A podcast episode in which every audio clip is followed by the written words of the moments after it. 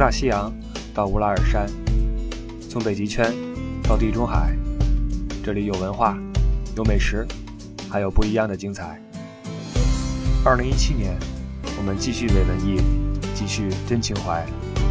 关于欧洲的一切，听李不傻，听不傻在欧洲。各位好，我是李不傻。今天我们来说瑞士这个国家啊，这个好像是第一次咱们在节目里面。呃，把一个国家拎出来说，因为以前要么是说一段历史事件，要么是水啊，要么是说一些城市，呃，或者一个地区。这是第一次把一个国家拿出来。呃，因为瑞士确实比较小，虽然里面也分不同的语区啊，不同的地貌，东边、西边，包括南边，这人呢，呃，说话办事也不太一样，但是呢。呃，确实是面积比较小。我们今天就把瑞士整个拎出来，以一个整体的形象来说一说。说到这个形象啊，我特别想让各位现在这个这个闭上双眼啊，开车别闭眼啊。这个你想象一下，这瑞士一提到这个词儿，你脑海中先出现什么画面？我猜测啊，有些人可能先想到瑞士那个国旗啊，那个。红底儿白十字，那个国旗特色鲜明，方方正正，对吧？这是瑞士国旗一个特点啊。就是说，其他国旗，甭管是中国、美国、什么英国、德国，都是长条形的，只有瑞士是正方形啊。这是一个国旗。再有可能，有些人会想到它的这个雪山呀、草地呀、湖泊呀、嗯平原呐。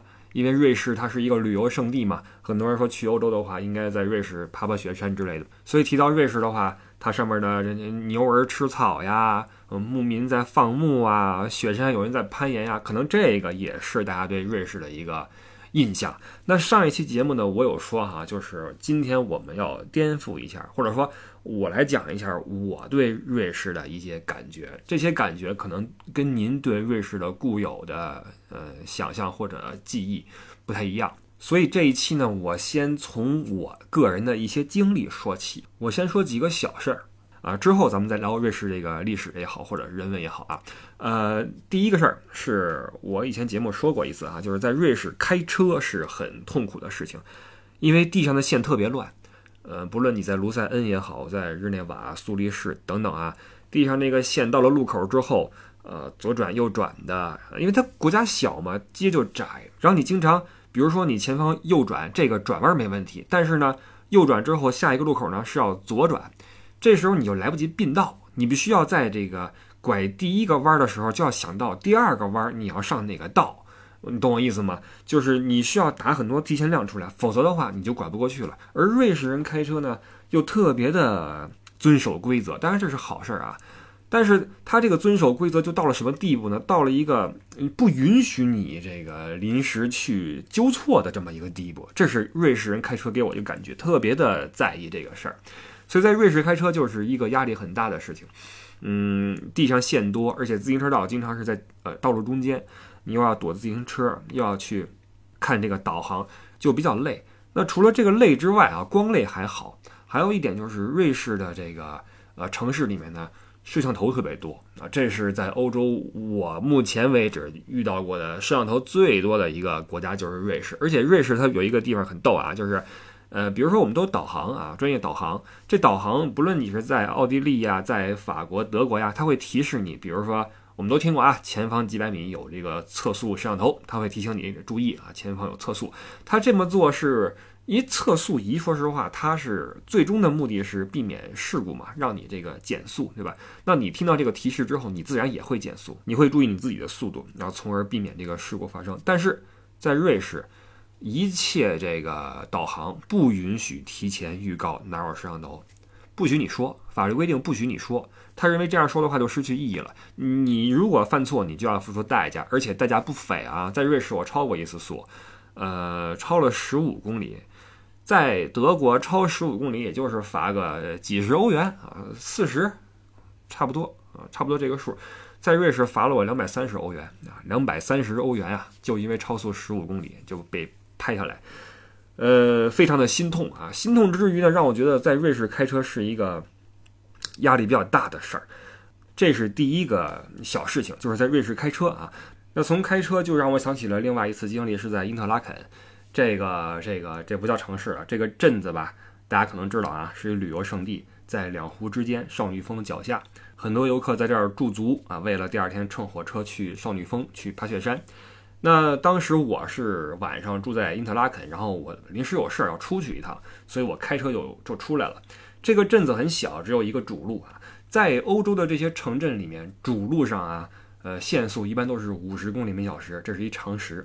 所以当时我就以五十公里的时速啊，这个呃开在这条夜路上面，也没人啊，这是真的一个人没有。但是我犯了个错误，就是我确实没有注意到。这条路的限速是三十公里每小时啊，于是这事儿就来了，呃，没什么车，前面呢，远方在我前面有辆车开得很慢，那慢慢的，因为我时速比较快嘛，慢慢我就追上来了。这条路呢是双向单车道啊，超它的话，你还要去打个变向灯，然后到对方那个逆行线上去，然后超过它再并回来，我觉得超着费劲，然后我就很纳闷，它为什么开这么慢，对吧？我就想开快点，于是呢，我就嘣儿拿那个灯闪了他一下啊，大灯嘣儿晃了一下，意思就是说，哥们儿开快点啊。但是这个事儿，这个事儿在他看来是一个非常无理的表现，因为我卡着限速在开，你在后面拿灯晃我，你这是什么意思？我我再快的话就违规了，你居然晃我，这事儿是说不过去的啊。这事儿我不对在先啊，因为我不知道，我以为这是限速是五十，因为确实是晚了啊，晚了之后呢。就路上没什么车，就有点放松。然后到了晚上，注意力涣散，也就没怎么看路牌子，就按照常识在在开。然后晃一下没反应，那我心想，那算了，那你既然还这么慢，那我就超了你吧，对吧？于是我就打了左转灯要去超他。没想到啊，这个时候事情出现了，我刚要左转的时候，我刚要去超的时候，他居然也向右边并，给我吓一跳。于是我立刻并回来，他也并回来。等于说就没让我超过去，于是我再次打了这个左转灯，准备再去超，结果这哥们儿忽然一下啊，把车一脚刹车给停前面了，把车向左边一掰，停在前面，把我给别下来了哈，生生给我逼停了。然后下车之后出来老爷子，得有个四五十岁吧，五十多岁吧，哎呦，义愤填膺就过来了。当时是夏天啊，我那个驾驶员那个边上那个玻璃都没有拉上去，因为比较热，我就开着窗户那开。结果他给我逼停了嘛，给我吓一跳，我这惊魂未定，什么情况？这哥们下来了，下来之后怒气冲冲冲我冲过来，直接啊，直接推了我一下，拿手推了我肩膀一把，跟我嚷嚷起来了，说你干什么呢？你干什么呢？这块是限速是三十，你想干嘛？就跟我就推了我一把，当时我就火了啊！这事儿是这样的啊，咱们从道理上来说，我超速是我不对啊，我这个确实是呃忽视了这儿的限速，然后我晃了你一把啊，这是我不对。但是当我要超你的时候，虽然是我违规，但是你是不是执法者？你有没有权利把我逼停？你有没有权利就一脚这个刹车把我给？这么给逼停，然后下来推我一把，你对我进行人身攻击，这事儿对不对，老爷子？你是执法者吗？你作为一个瑞士公民，你看不惯我，你有权报警，或者说你有义务报警，对吧？我会因为我的这个这个这个错误受到惩罚，可能再罚我个两百三百，这个我是认的。但是你这样把我给别下来，撞了算谁的？你推我一把，推坏了算谁的？对吧？这事儿就不对了。这是不对，当时我就立刻就窜了，我就跟他飙起来了。我说你什么意思呀？你干什么的？你干什么呢？我就我就我就也无赖了。我说我就开五十怎么着？没有啊，我没这么说。我是说我确实是不知道，但是你凭什么推我？我就跟他说你凭什么推我？因为因特拉肯是德语区啊，我就跟他用德语在在飙。然后这哥们儿就就这个就就来劲了哈，来劲了，跟我说你从瑞士滚出去啊，从瑞士滚出去。他看我车牌是德国车牌，你从瑞士滚出去。我也我也这什么呀？因为我这人脾气也不好，我就跟他说：“你当我愿意来呢？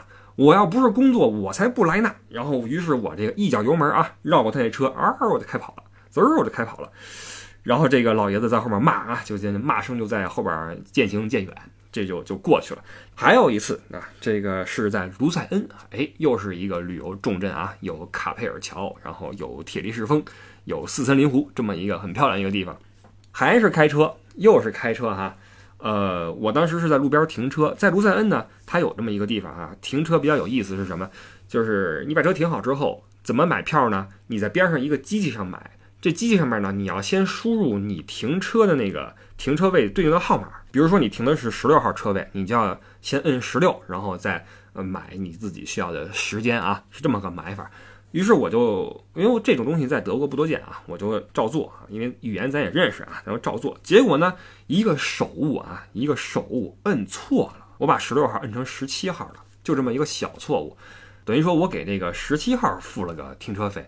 然后我看那十七号呢，正好一辆车刚刚开过来，刚刚开过来到了十七号，然后我赶紧过去，我说：“哎，对不起，我说。”嗯，我很礼貌啊，我说话都是敬语。我说那个，我刚才输入那东西输入错了，我付的是这个位子。您要不然往后错一个，您去十八号停，我把我那车从十六号给它倒到十七号来，你也倒把轮，你去十八号好不好？这个很正常吧？这很正常吧？开车的是一瑞士年轻人，卢塞恩本地年轻人，给我来一句说 Chinese，然后开始倒车。这句话你说他是什么意思？非常的带着不爽，带着鄙夷的说一句 Chinese，然后就开始倒车。你是什么意思？当时我又急了啊！我这脾气确实特别不好，我一巴掌呼他车上，梆拍了一下。我说你说什么呢？你再说一句试试。当时我还带着好多客人，我那些客人一看我这儿跟人家呛起来了，乌拉拉围过来了，然后给那瑞士人吓一跳，以为我们要围他呢哈。一小孩吓坏了，然后这个说怎么着干嘛？我说你什么意思？你再说一遍试试。你什么意思？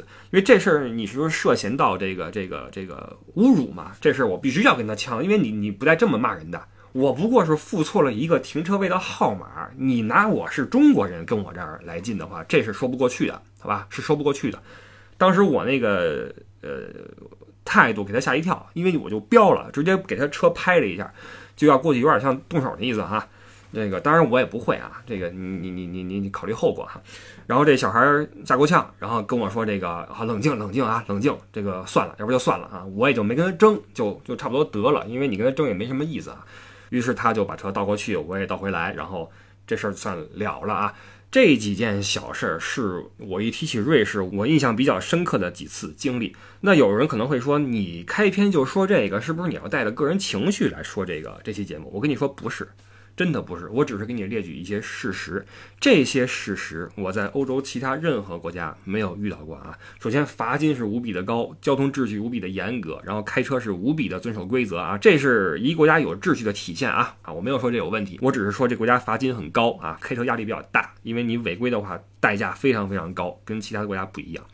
另外两件事儿，这也是我在任何其他国家都没有过的经历啊。很多人问我说，欧洲是不是排外呀？尤其爱问德国人，德国人是不是排外呀？哎，这个是不是有新纳粹啊？我跟你说，在任何地方我没有见到有人敢拿 Chinese 这句话来表达自己情绪的，我没见过，我真的没见过，我更没见过因为我交通违章下来要打我的啊！而且真的是推到了我的身上，这种事情我想都没敢想过，但是在瑞士发生了啊！一个是在卢塞恩，一个是在因特拉肯啊！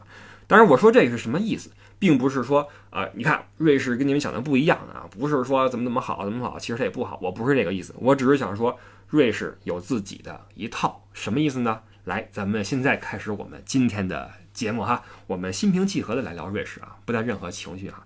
这个大家一说瑞士，总觉得哎，这国家呢啊，永久中立国，山清水秀，然后旅游胜地，总觉得这应该是一个。特别热情好客的啊，积极进取的这么一个国家，同时这个国民的形象是很正义啊、正直，然后挺拔、严肃，这都是真的啊。瑞士人确实是非常的严肃、非常的勤劳、非常的勇敢，这都是实话。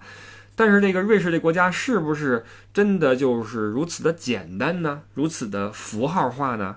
这个就不一定了啊。我们看看瑞士的历史，看一看他们这些呃这种民族性啊，包括他今天的一些呃社会秩序啊是怎么来的啊？怎么来的？因为瑞士这国家，说实话，它的发展，因为瑞士是很有钱的啊，在二零一三年，它的人均 GDP 是超过八万美元，居世界第四，在它前面的是卢森堡一个，挪威一个，还一个应该是卡塔尔。这三个国家，那挪威跟卡塔尔的话是有石油啊，有这个自然资源。那卢森堡不用说，卢森堡是因为人少，所以一人均的话就是世界前列。但是瑞士的话，说实话啊，呃，大部分国土面积都在山里面，呃，耕地面积也不足，呃，除了日照还行的话，其他没什么。你要说搞畜牧的话，它没有那么多地；你要说搞生产的话，没有原材料。它是怎么做到今天这么富的？这是一个问题。实际上，瑞士它的富足，呃，就是在近代才发生的事情。甚至是在最近一百年、两百年的事儿，再往前推的话，瑞士一直很悲惨，一直非常惨。呃，我们知道瑞士分三个语区啊，德语区在靠近德国这一边啊，法语区靠近法国这边，还有一个意大利语区啊，不用说，在靠近意大利这一边。为什么会有三个语区呢？首先，这个瑞士人呀，呃。今天啊，今天你在欧洲，比如说开车，你会看到一些车后边贴了一些呃字母，你比如说贴着一个 D 就是德国，贴一个 F 就是法国，CH 是瑞士。有人说这个这这 D 跟 F 是不是汉语拼音嘛？这不是德德法法？那照这么说的话，那瑞士不对，瑞士应该是 R 啊，瑞瑞嘛，瑞士应该是 R 嘛？或者说应该是 S 嘛？Swiss 嘛？或者说德语的 Schweiz 应该是 S 嘛？怎么是 CH 呢？这个 CH 是有一个来历的，就是它是一个词的简写，是 Confederation Helvetia，就是赫尔维蒂亚联邦啊，是这个简写。这是今天瑞士的一个在车上面贴这么一个 CH，代表瑞士。那这个 Helvetia 是什么呢？是它是以前凯尔特人的一支啊，从北边一直往南边走到了瑞士这个境内，最后被罗马人所控制。那罗马帝国后来这个衰退之后，日耳曼人呃兴盛了一阵儿嘛，于是瑞士的这个呃在罗马化之后啊，被罗马化之后，在北部啊东北边开始被这个日耳曼人同化，开始讲这个日耳曼人的语言。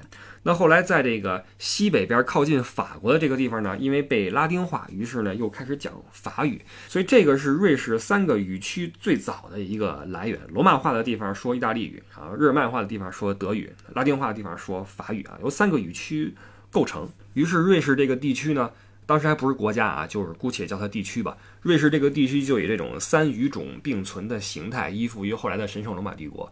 这个帝国的名字，我们呃很多期节目会提到啊。这个帝国有一个特点，就是它的王权不是很铁腕，统治的不是很严谨，就导致底下的贵族们、诸侯们闹得很很很活泼啊，很活跃。所以这个在后来的瑞士这个地区呢，就有很多城邦呢因此而兴起，这也给后来的瑞士这种所谓的联邦制吧提供了一个客观的早期的因素。那随着瑞士的发展，也有一些城邦啊，一些地区获得了这种直辖的资格，这也使得该地的呃经济也好，文化也好，都有一个飞跃式的一个提升。后来这个神圣罗马帝国呢，其中有一个势力在崛起，就是哈布斯堡家族。这个家族跟瑞士这个地方的关系不是很好，所以在这个哈布斯堡家。当权之后呢，呃，曾经取消过这一些瑞士的直辖市的资格，这就使得瑞士人对此产生不满，然后开始跟哈布斯堡家族对着干。这一对着干，直接干了得有两百年出去啊，两百多年。这期间就大大小小打了很多次战争，这些战争对于瑞士的后来产生了巨大的影响，甚至可以说改变了瑞士的。呃，国运吧。首先是瑞士这个军队的战斗力开始威名远扬，让整个欧洲刮目相看。其实瑞士这个所谓的军队一开始也都是由这个农民组成啊，农民逼急了之后抄起东西就上。呃，瑞士有一个嗯很有国家特色的一个兵器就是长矛啊，一开始是所谓的瑞士戟啊或者长矛啊，呃，你看上去挺威风啊，或者听起来挺威风，实际上它就是把那个开山斧啊底下，那瑞士不是山国嘛。那农民没事山上砍树什么的，拿那斧头，呃，底下接根棍儿出来，把它变长，成为一种长的。呃，上面加个那个那个尖儿，后边钉个铁钉子，成为一种像戟、像矛又像斧头的这么个东西啊，就是混用啊，一个兵器多用，成了这么一种东西。呃，抄着这玩意儿就上了。后来在十四世纪的初期，两次抄着这个东西大破这个哈布斯堡家族的，也就是奥地利这边的军队，那边是骑兵啊，穿着重甲就来了，结果被瑞士人拿着这个呃开山斧，加长开山斧，后边弄根钉子，把那人从马上勾下来，叮咣叮咣就给剁了。这个瑞是的长矛军团从此就威名远扬，后来越打越正规啊，身上也开始穿着那个十字啊，象征瑞士那个国旗嘛，拿着改良的长矛就上了。这个长矛军团成为了瑞士的一个，啊，怎么说？或者说当时在世界战争史上的一个。短暂发挥巨大威力的一个兵团，因为在瑞士人的调教之下，啊，这些兵团前后首尾呼应，啊，每个小阵营里面都有一些这个旗手拿这个旗子在呃交流啊，告诉谁来冲，谁来包抄等等。因为那个在瑞士那个地方啊，或者说在德意志的南部吧，它那地形就是很多的山啊，多山多丘陵，很多呃要道。这种地方呢，这种呃行动并不是太快的兵团呢，不会被这个奥地利骑兵包抄，所以这个就给了他们很大的发挥空间，导致他们在一时间啊，在欧洲战场上是非常的强悍。当然，这里边也要归功于瑞士这些呃所谓军人吧，所谓战士吧，战士的这些。啊，他们的作战精神，因为你想啊，来自这个同个嗯联邦的、同个城镇、同个村儿的，你在乡亲面前总不好丢人，对吧？所以你肯定是要冲在前面，而且他们的纪律非常严明，呃，只要旗手一挥啊，所有人为旗手的马首是瞻，你绝对不允许说。啊！一看地上有几包钱就抢钱去了，或怎么样，绝对不允许哄抢战利品啊！私自行动啊，都不允许。瑞士人的军队，说实话，战斗素养之高，其中很大一方面来自于他的这种凝聚力以及他的这种战斗精神啊。瑞士人的战斗力，说实话，是一直来说都是很很强。那这是十四世纪啊，两次大破奥地利的起兵。到了十五世纪，呃。瑞士和勃艮第的公爵又发生了冲突，当时是呃法国已经打完了英法百年战争，呃勃艮第又重回法国怀抱，然后这个勃艮第的公爵呢南下啊南下和瑞士起了冲突，呃打了几大战役，结果全部以法军的败北告终啊！瑞士人挥着长矛砍完奥地利人，砍法国人，呃打的是非常的强悍。这几次大胜呢，就造成了呃几个比较显著的后果，其中一个呢是瑞士这几个州呢。呃，打到一半的时候签了一个同盟，就是彼此互助的一个协议啊，商量好我们一起前进，一起后退，然后呃，永远不会背叛彼此等等。这个是瑞士联邦的一个基础啊。在签订这个条约的当天，也就是一二九一年八月一号，这八月一号到今天都是瑞士的国庆节啊，就是以当时这个所谓的老三州同盟来的。老三州什么州呢？乌里州。温特瓦的那一个，以及 Swiss，这个 Swiss 就是今天的德语这个 Schweiz 这个这个名字的来历哈。为什么今天管瑞士叫 Schweiz？为什么管瑞士人叫 Schweiz？就是从这个老的这个 Swiss 这个州这个名字来的。那这老三州同盟一建立之后，随着瑞士这个联邦的呃壮大，越来越多的其他的城邦、其他的这种呃小的地区纷纷投奔这个老三州联盟。从十四世纪到十六世纪这。不到二百年的时间里面啊啊，其中呃，一三三二年卢塞恩啊，刚才我们说过了，卢塞恩当时是一个独立的城邦，在一三三二年加入了瑞士联邦，然后苏黎世啊，在一三五一年并入，呃，伯尔尼，伯尔尼很多人不知道，伯尔尼实际上是今天瑞士的首都啊，很多人一说瑞士，可能以为首都是苏黎世，要不日内瓦。啊，再往下数，不知道有什么其他城市了啊，都是很小的小城市了。实际上，首都是伯尔尼。伯尔尼在一三五三年并入瑞士联邦。那伯尔尼的并入意义重大，因为它已经挨着法语区了。呃，伯尔尼的并入直接导致后来很多法语区的这个这个地盘开始并入瑞士，包括巴塞尔啊，今天的巴塞尔在一五零一年也并入了这个。呃，瑞士，所以这个瑞士，呃，从这个和哈布斯堡家族的这个战争中啊，打成了联盟，并且扩张了自己的势力，啊，建立了自己的威名。还有就是，呃，瑞士人的强悍使得哈布斯堡家族不得不往东边去挪啊。当时。呃，哈布斯堡家族的这个老大叫马克西米连一世。如果你去翻哈布斯堡家族的这个历史的话，哈，在十五世纪的末期是呃马克西米连一世非常不愿意回忆的一段时间，因为在和瑞士人的战斗中不得不离开自己的老家向东边走。因为实际上哈布斯堡是发源于瑞士的哈，发源于瑞士的 Habsburg，呃，结果老家都没了哈，最后跑去了奥地利，在那边成为了后来的一个巨大的一个帝国，直到一战之后才退出了历史舞台。那这一切都是由啊瑞士人他们的团结一致以及英勇善战所带来的一系列的结果。那随着瑞士军队的这种呃扬名立万吧，这也就开始了瑞士这个国家呃非常独特的一段历史时期，或者说呃一个非常独特的职业工种吧，就此诞生了，也就是雇佣军啊。因为瑞士在一段时间之内是一个呃欧洲雇佣军输出大户。因为在当时的瑞士啊，我们开篇说了，瑞士一直是一个穷乡僻壤、只有山的这么一个小国，人多地少，完了这个资源又不丰富，呃，怎么办呢？你又没钱又饿肚子，怎么办呢？那就出去去干活呗。正好借由瑞士军队的善战，于是向外输出这种雇佣军，成为了瑞士啊，怎么说？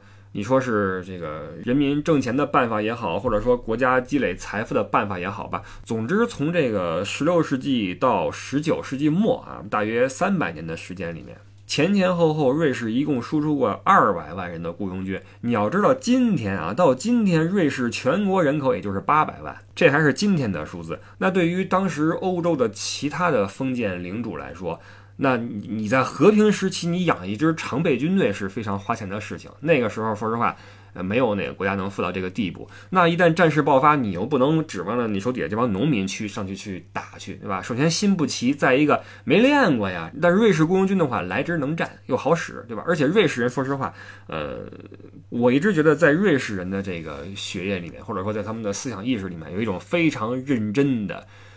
呃，认死理儿的这种精神，也就是说，瑞士的雇佣军他的敬业程度是令所有的欧洲人所赞叹啊！就是拿了你的钱，就绝对替你干事儿啊，干到底，干到死，绝对不会说因为我们今天说，哎呀，这战事不利，弟兄们跑吧，是吧？你去你的流沙河，我回我高老庄，没有这，我分行李吧，没有这一套啊，直接是只要我给你干活，只要我替你打仗，我就干到底。这是瑞士人或者说瑞士雇佣军的一个巨优良的一个品质，而且对于其他的这些贵族来说，呃，你如果说你不请瑞士雇佣军，呃，你就相信自己农民，你把这个武器给农民，说实话，你自己心里也肝颤。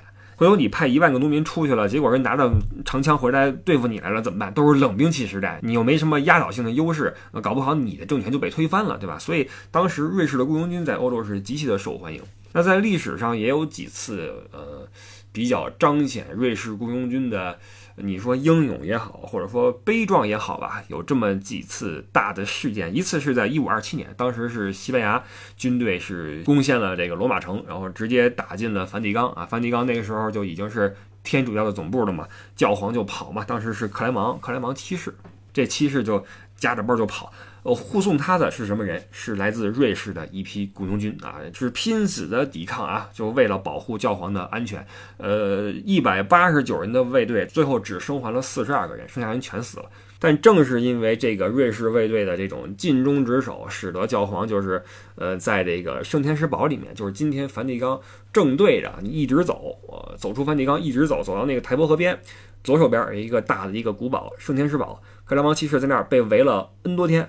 最后算是捡回一条命，这也是为什么到今天为止啊，到今天为止，呃，你去梵蒂冈的话，你看到这个教皇的亲卫队，就是穿着那种竖条的那种服装，拿个长矛啊，注意是长矛，拿着长矛的这些军队，如果你想成为教皇的这些御林军的话，哈，亲卫队的话，你要满足如下几个条件：首先啊，你身高一米七四以上啊；其次啊，高中毕业文凭。再其次有军事素养，再其次你要信天主教，最重要的一条是什么？是你必须是瑞士人。克莱芒七世那次的事件之后，教皇的亲卫队只选用瑞士人，因为教皇发现，在这种时候，只有瑞士人，只有瑞士的雇佣军是最好使的，是最尽忠职守的。这是在一五二七年时候的事儿。那再往后推，到了一七八九年法国大革命，大革命的时候，这个革命群众去凡尔赛宫去抄路易十六去。路易十六带着这个家眷就跑啊，同样也是瑞士的卫队，为了保护路易十六一家的性命啊，将近八百人的卫队最后全军覆没啊，全部被革命者杀了一个干净。这个时候啊，你说当年你保护教皇还算是你的这个这个这个敬业或怎么样，但是你这个法国大革命的时候，说实话，你保护路易十六基本上是属于逆着历史潮流在在在走。在这种情况下，瑞士卫队不管我，既然拿了你的钱，我既然替你路易十六干事儿，这事儿我要干到底啊！我战死在战场上，我也不能说我跑着回到我的瑞士老家，我这就没法混了，这就没得混了啊！这是瑞士雇佣军的一种，你说它是一种呃敬业也好，或者他的一种呃崇高的呃情操也好，都可以。但是这个瑞士卫队确实是牛。当然，这个雇佣军再怎么牛，对瑞士来说，对于这个国家来说，对于这国家的人民来说，呃，输出雇佣军这段时期也并不是一个多么璀璨的历史。因为你可以想象啊，你输出战斗力等于输出死亡嘛。而且你这个当时，比如说法国跟德国在打，都请瑞士人去当雇佣军，于是这个法德的恩怨，或者说德奥的恩怨，或者等等吧。中间都是由瑞士人的牺牲去解决，瑞士人的冲杀去解决。那在战场上，你作为瑞士的雇佣军，你可能面对自己的呃同国的人、同村的人，甚至是等于是手足相残嘛。所以这个时期对于瑞士来说，是一个比较不堪回首的一个比较悲痛的记忆吧。这个历史和瑞士后来的永久中立政策，我觉得是不无关系啊，不无关系。呃，有人说这个瑞士的中立是。呃某种情怀，其实这也不一定，因为瑞士它提出中立也不是说忽然一天提出的，它也是在欧洲的呃历史的不停的这个动荡之中，在无从选择之间。做出的这么一个选择，因为他最开始流露出这种中立的态度是在欧洲三十年战争之后，也就是一六四八年。那从一六四八年到拿破仑战争的初期，这期间实际上他都没有明确的提出说我一定要永久中立，都没有说，呃，说的很明显。他也是在不停的观望中，在抉择中才有了最后这么一个打算，因为。呃，瑞士发现这个一切席卷欧洲的战争，呃，不论瑞士是参加或不参加，也没有什么大的影响啊。那这样的话，还不如不打呢，对吧？我参加的话也没什么好处，而且他一旦要选择去加入某一方的话，就意味着站队，站错队的话，就意味着可能要完蛋。所以瑞士干脆说，那你们玩你们的，我就不打了。所以瑞士在这个。拿破仑战争结束之后，也就是一八一五年，在这个维纳和会上面，他基本上确立自己的这个呃永久中立这个国策。那也正是因为这个国策，给瑞士后来带来了巨大的好处和利益啊。但是这个首先要说的是，这个所谓的永久中立啊。不是说你想中立就中立的，因为你要有自己这个实力才可以。你不是说我不跟你玩，你就能够保证别人不去打你，对吧？所以瑞士为了保证自己有这个向别人说不的这个能力，直到今天都一直在实行一种所谓的这个独特的全民皆兵的政策。你比如说，瑞士的这个二十到三十四岁之间的公民啊，你必须要去服兵役，你要服一个总数为期二百八十天的一个兵役。而且这个呃还会定期的举行这个射击考试，你如果考试不及格的话，你还要去补考，还要发钱啊。为的是什么呢？就是保证你的一个基本的战斗素养。你作为一个公民啊，不论你是呃什么酒店里面这个老板，还是银行家，还是个表匠，还是个什么什么啊，呃，你作为一个瑞士公民，你要有基本的战斗素养，你要在。战争一爆发，警报一拉响，你要能够扛起啊，就不是矛了啊，扛起枪上战场，这是瑞士公民的一个基本的素质。那这个瑞士的这个所谓的民兵制度啊，培养出来的民兵质量也非常高。你比如说这个，呃，有时候瑞士举行一些什么飞行表演啊，驾驶着这些什么 F 十六这些战机在天上飞的，这些都是民兵。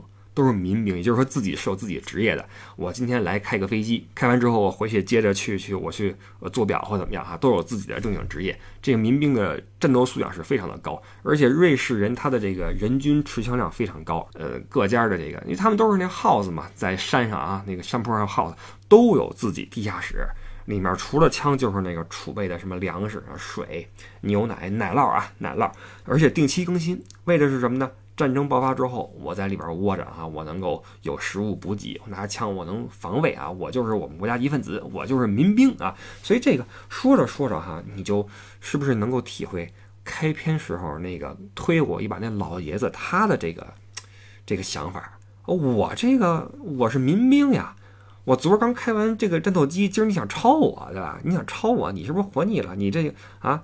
你外来的人，你什么意思？在我们瑞士撒野，对吧？所以瑞士人他有一个，一是战斗素养很强，而且呢，他有一个很强的一种，呃，这种嗯时刻准备着这种精神。我要替我们国家去去战斗，因为他的这个政体也是一个，呃，几乎是一个直接的一个民主嘛。所以他的这个这个瑞士人在这个自己和国家的这个关系上面哈。他的这个个体意识十分的强烈，就是我有权代表国家、代表党，我我我代表月亮，我消灭你。他有这么一种情怀，你知道吧？所以，当瑞士人看到有外国人，尤其是外国人，在瑞士有什么，在他们看来是造次，在我们看来是违规啊，不小心的违章，在他们看来是造次。你如果作为一个外来人敢在瑞士造次的话，那我就代表月亮，我得弄死你啊！这是瑞士人的一种。一种情怀啊，从这个雇佣军，从这个呃军训训出来的这么一种情怀。而且瑞士人在我看来，我插一句啊，就是他们从小这个生存环境啊，就是呃，我经常能看到瑞士的小孩子哈，五六岁、六七岁，在那个雪山里面戴着头盔、戴着雪镜，穿一身这个滑雪服，滑着单板在那个雪地上滑雪。非常强悍，你想从小就干这些事儿啊，这个户外滑雪呀、攀岩呐、漂流啊，干这个，你说这人这个性格，我觉得会受一定影响。所以瑞士人我觉得比较梗啊，这个比较好斗，比较好。他可能人不坏，但是呢，他这个这个这个一身劲儿他没处使，这是我对瑞士人的一个也感觉。那借由这种全民皆兵所带来的这种呃永久中立哈，就给瑞士带来巨大的好处。你比如说，在这个曾经的呃宗教改革期间，因为新教徒被迫害嘛，所以很多这个法国的新教徒就跑来了瑞士。这个跑来的都是什么人？带着技术。带着资金啊，带着钱来，带着技术来，尤其是制表技术。今天我们看很多这个所谓的瑞士的名表哈，什么什么十大名表什么的，很多它这个名字都是法语名字，因为都是当时法国那些表匠带着自己技术就来了，然后创了个品牌，在瑞士扎根，都是这么来的。所以你看这个瑞士它的这个中立的国策，实际上是给后来的发展带来了巨大的好的条件，因为就间接的大量吸引了外资和和技术。再加上他当年由这个输出雇佣军带来的这个原始资本积累啊，因为输出这个雇佣军价格还是很高的，这笔钱很多都没有落到这个雇佣军家属手里面，很多都是被这个联邦拿去，被这个中间的中间人拿去，哈，就等于是肥的一批人，但是底下的人百姓什么的没有怎么获利，但是国家有钱了，在国家有钱的基础上，又来了一批有技术的啊，来又来了一批。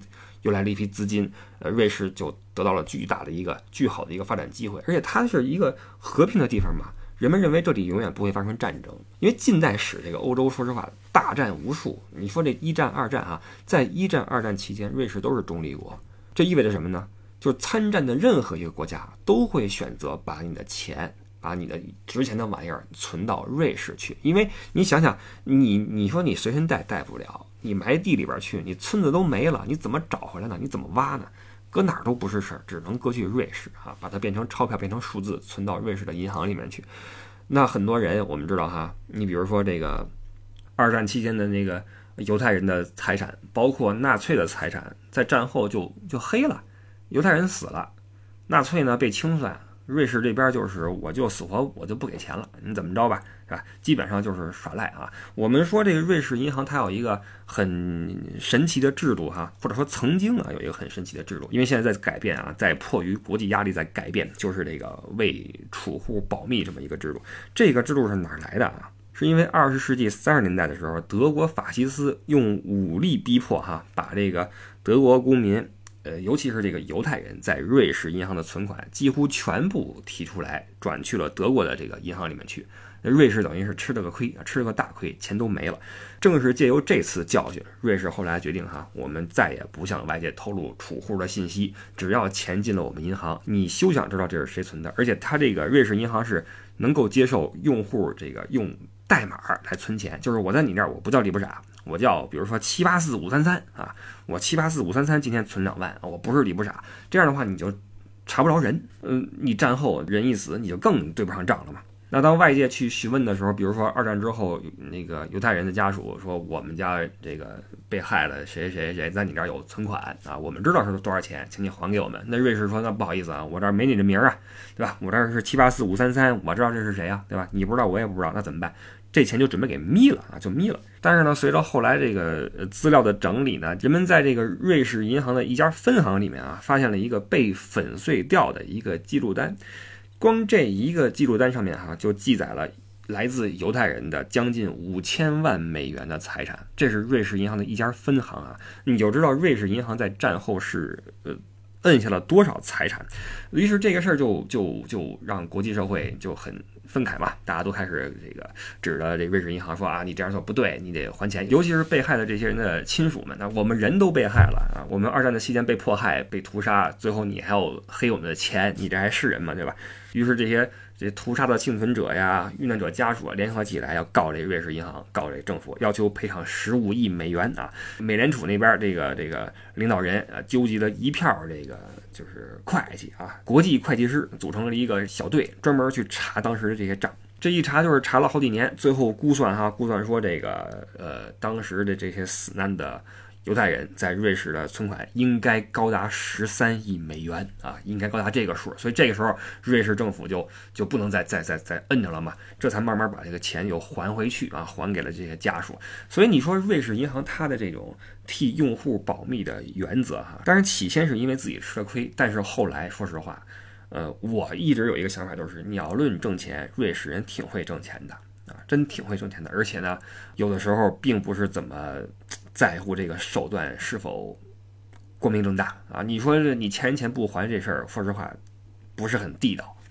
包括二战之后啊，欠那个德国纳粹的黄金，因为德国纳粹把很多的那个金瘤子嘛融了之后融成金锭，存去瑞士，然后最后一被清算，金锭子留下来了，那瑞士不还，最后还是呃象征性的做了一定的赔款，这事儿才算了了哈。所以对于财富，说实话，瑞士人也很贪婪，从古至今的贪婪。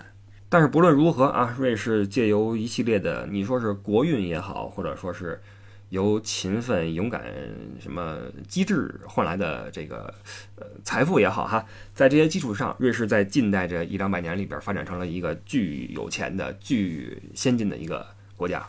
我们现在看瑞士这几个支柱产业哈，你说旅游也好，呃，服务业也好，呃金融业也好，包括制表，你说这几个产业里边哪个是两百年之前就有的？你说以前有金融业吗？